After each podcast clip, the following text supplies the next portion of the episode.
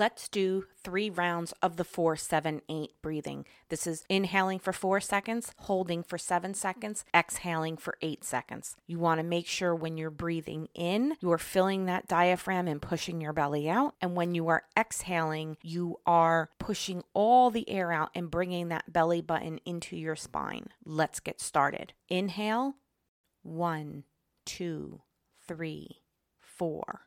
Hold, two, three, four, five, six, seven. Exhale, two, three, four, five, six, seven, eight. Let's repeat that. Inhale, one, two, three, four. Hold, two, three, four, five, six, seven. Exhale, two, three, four, five, six, seven, eight. Let's repeat that.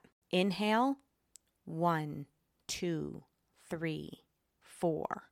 Hold, two, three, four, five, six, seven.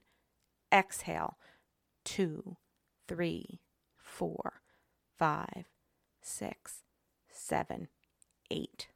Let's repeat that.